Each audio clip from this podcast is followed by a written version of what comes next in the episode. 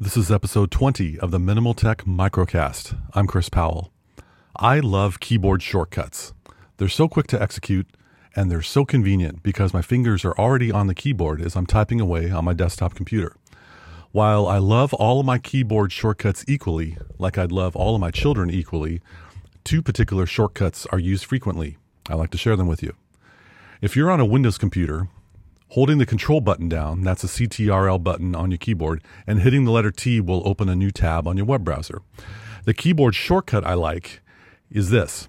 When I close a web browser tab inadvertently or mistakenly, and I want that tab to come back, holding down the shift key and the control key and hitting the letter T, shift control T, will bring back that closed tab on my web browser.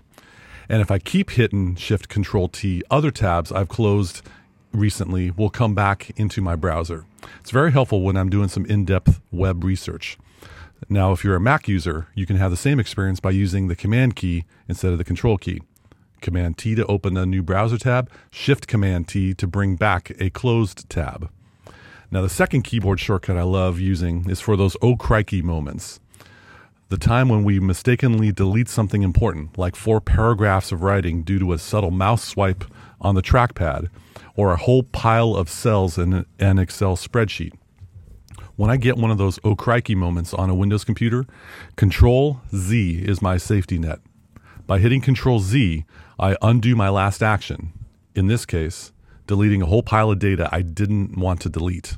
For Mac users, Command Z will bring back your recently deleted data. Thanks for taking the time to listen. If you'd like to hear more, check out mnmltek.micro.blog.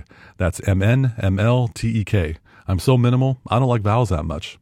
If you're part of the microblog community and are experiencing some stress with your relationship with technology, drop me a line. I'd be happy to offer ideas to de stress your situation or simply commiserate. That's what friends are for, right? I'll see you next time.